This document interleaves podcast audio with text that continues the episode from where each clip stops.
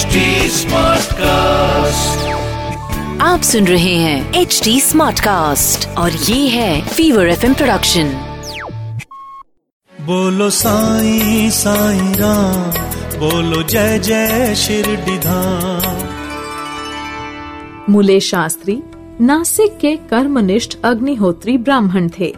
वे षडर्शन अर्थात सांख्य योग न्याय वैशेषिक मीमांसा व वेदांत के ज्ञाता होने के साथ ही महान ज्योतिषी भी थे। उन्हें ज्योतिष के साथ ही सामुद्रिक शास्त्र का भी पूर्ण ज्ञान था। एक बार शिरडी में ही उनकी नागपुर के सुप्रसिद्ध करोड़पति बापू साहेब बूटी से भेंट हुई। उनसे भेंट करने के बाद वे अन्य लोगों के साथ श्री साईं बाबा के दर्शनों के लिए मस्जिद पहुँचे।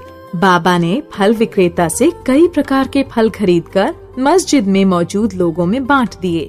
लीलावश बाबा आम को चतुराई से चारों ओर से दबा रहे थे, ताकि रस मुख में आ जाए और गुठली व छिलका फेंक दिया जाए, जबकि केलों को छीलकर उन्होंने भक्तों में वितरित कर दिए थे और छिलके अपने पास रख लिए थे।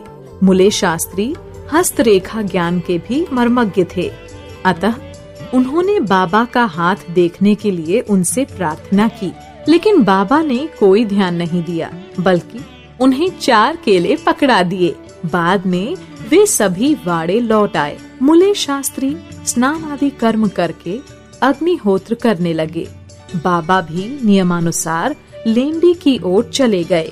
जाते जाते उन्होंने भक्तों से कहा कि थोड़ा गेरू लाना, आज वस्त्रों को भगुआ रंगेंगे। बाबा के कथन का मर्म कोई भी नहीं समझ पाया। कुछ समय पश्चात बाबा लौट आए।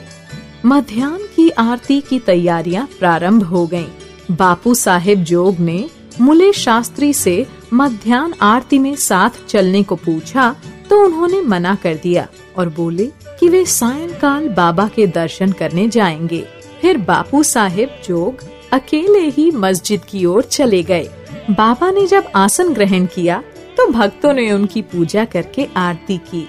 इस तरह मध्यान्ह आरती हो गई तब बाबा बोले कि उस नए ब्राह्मण से कुछ दक्षिणा लाओ।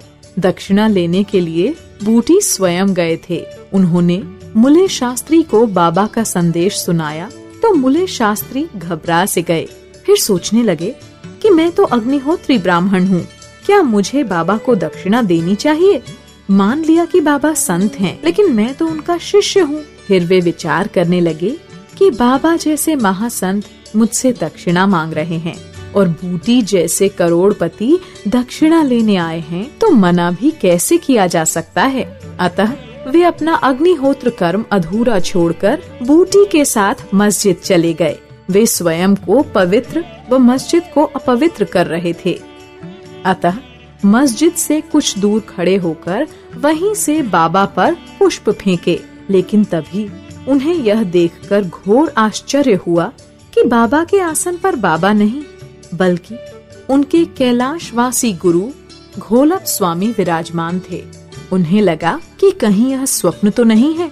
फिर सोचने लगे कि नहीं, यह स्वप्न कैसे हो सकता है? मैं तो जागृत अवस्था में हूँ। एक क्षण के लिए वे निस्तब्ध हो गए। उन्होंने अपने शरीर पर चिकोटी काटी और फिर सोच विचार करने लगे। वे समझ नहीं पाए कि उनके गुरु मस्जिद में कैसे आ गए। फिर संशय दूर कर वे मस्जिद की ओर आगे बढ़े और गुरु चरणों में नतमस्तक व करबद्ध होकर स्तुति करने लगे। अन्य भक्तजन बाबा की आरती गा रहे थे। एक बार फिर जात पात का अहम भाव, पवित्रता, अपवित्रता का विचार त्याग कर गुरु चरणों में गिरे और आँखें मूंद ली। लेकिन जब वे खड़े हुए और आँखें खोली तो देखा कि श्री साईं बाबा उनसे दक्षिणा मांग रहे थे। बाबा का सचिदानंद स्वरूप व अनिर्वचनीय शक्ति देख मुले शास्त्री सुध बुद्ध बिसरा बैठे। उनके हर्ष की सीमा न रही, आँखों से अश्रु बह चले। उन्होंने बाबा को नमस्कार किया और फिर दक्षिणा भी भेंट की। वे बोले कि आज मुझे गुरु के दर्शन होने पर मेरे सारे संशय मिट गए। बोलो राम। बोलो जय जय आप सुन रहे हैं एच डी स्मार्ट कास्ट और ये था Fever FM production H smart cast